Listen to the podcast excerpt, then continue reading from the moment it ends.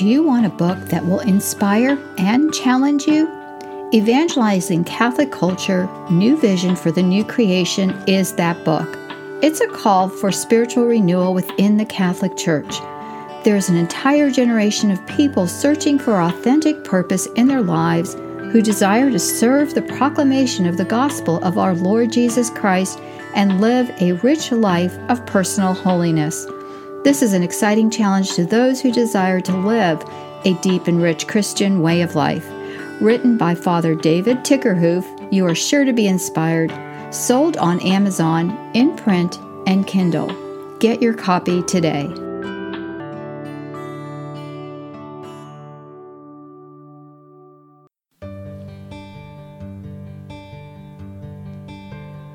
Welcome to the Evangelizing Catholic Culture podcast show with your host, Father David Tickerhoof, TOR. Father David is a retired priest currently ministering in Pittsburgh, Pennsylvania at Our Lady Queen of Peace House of Evangelization. You can find the show notes for each episode on the podcast website, evangelizingcatholicculturepodcast.com. The teachings in this podcast are the thoughts and prayers of Father Tickerhoof and are based upon his good standing in the Catholic Church. And now, here's your host, Father David.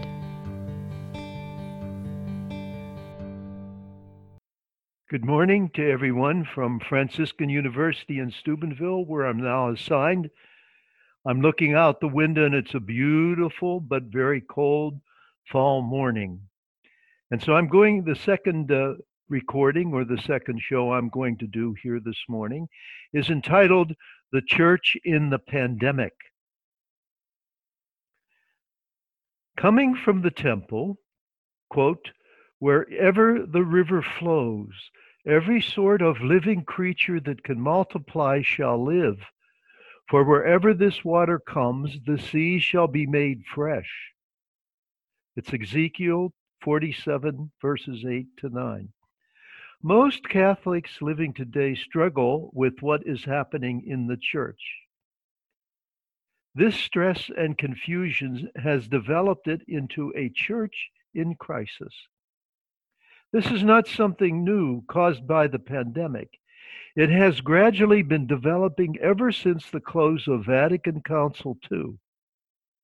However, it has reached the level of a crescendo. Before the council, most of us were content to live in a church which viewed itself as an institution which dispenses the sacraments. This view emphasized stability and external clarity. One writer stated in his book entitled, quote, The Model, Models of the Church, unquote, that the main model of the church should never be primarily viewed as an institution.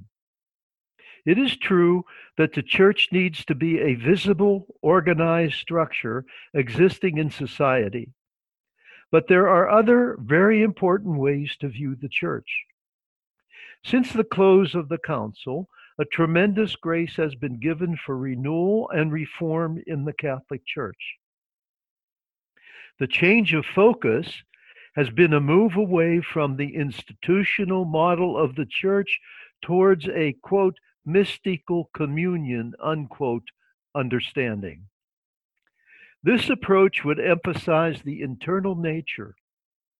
In short, it may be called the church as a mystical communion, which would highlight the inner work of grace in the power and activity of the Holy Spirit.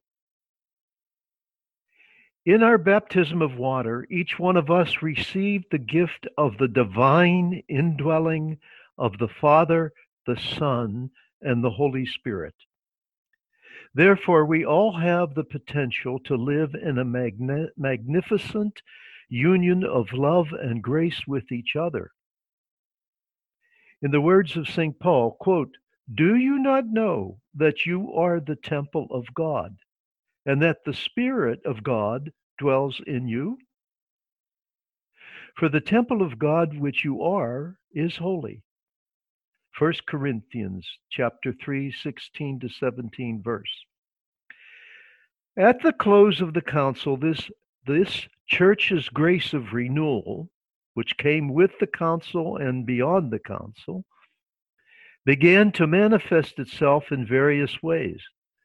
The main experience focuses on the interior transformation and the manifestation of the gifts of the Holy Spirit. This process of spiritual renewal has been occurring for over 50 years. However, in recent years, the renewal of the church has moved from spiritual renewal to reform. Reform basically deals with the structures, forms, or visible expressions of the church. Reform always initiates a significant crisis.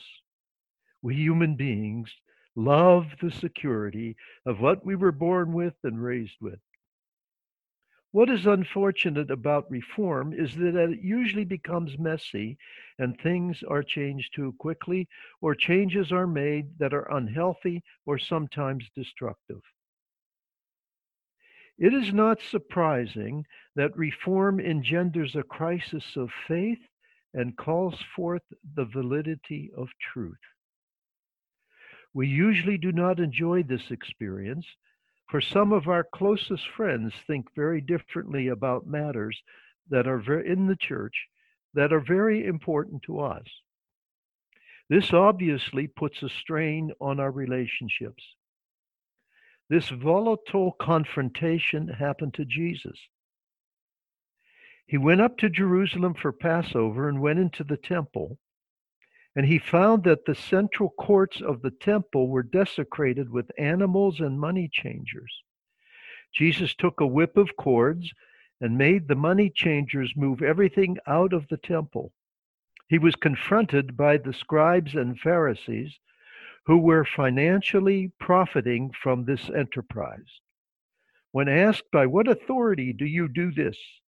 Jesus said, quote, Zeal for my Father's house will consume me. Unquote. Jesus then prophetically prophesied about his own body, quote, destroy this temple, and in three days I will raise it up. John 2, verses 13 to 22. A classic example of confrontation when reform is at stake.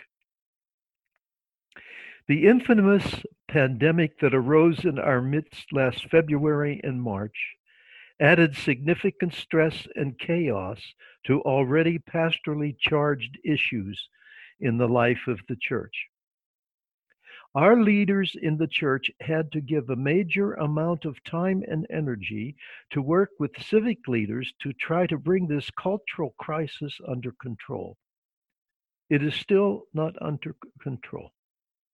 This is not to obscure that there is already multiple uncomfortable issues and other events occurring in the life of the Catholic Church.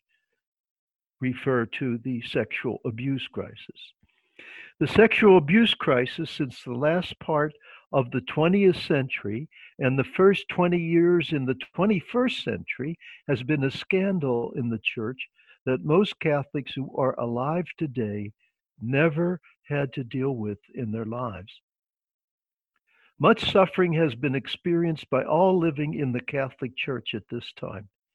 In addition to these occurrences, there arose in the Church a major conflict and disagreement between those who give a strong place to church external law and teaching and the traditional teaching matters and clear doctrines, and those who believe that the church needs to reach out to the poor and disenfranchised.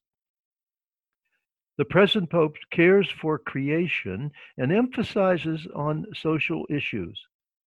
Plus, statements made that are confusing and unclarified have added fuel to the fire. These differences have intensified, and already unclear doctrinal mishmash is upon us.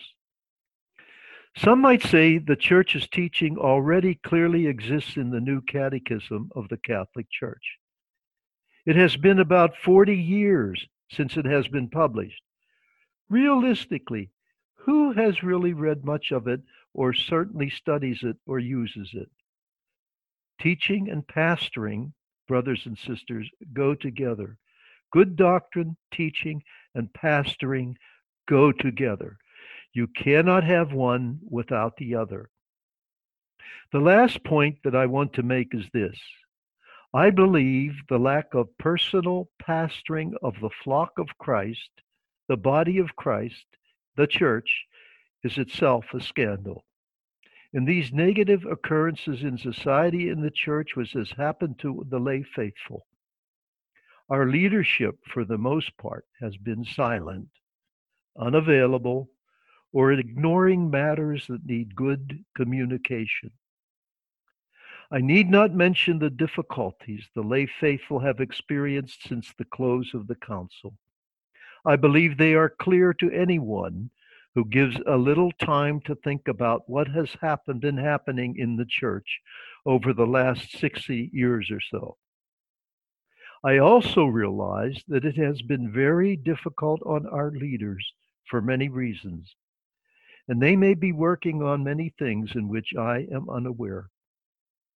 However, when the lay faithful go to YouTube and talk shows to get an understanding of the crisis of truth and the teaching on faith, it is a sad day indeed in the pastoral life of the church. American Catholics need clear, upfront teaching on the five, negoti- five non negotiables, especially.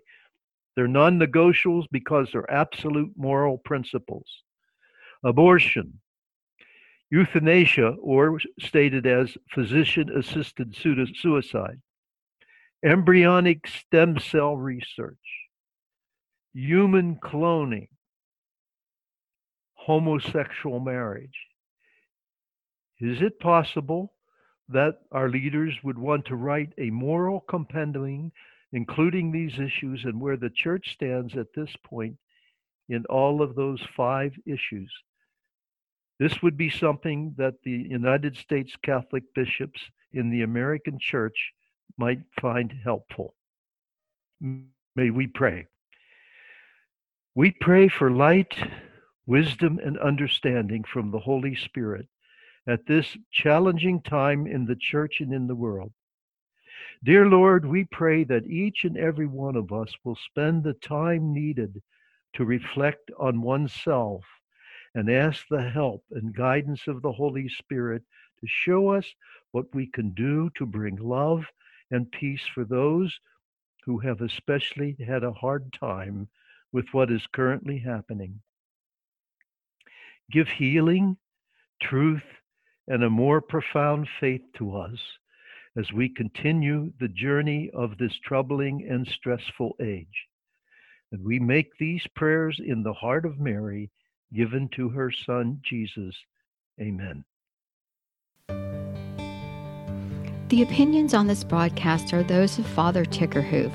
Thanks so much for listening to this podcast, and please share this podcast with a friend. And to contact Father David, email him at frdavidjt at gmail.com. And be sure to leave Father a star rating on any podcast app. You can find more information about Father David on evangelizingcatholicculturepodcast.com.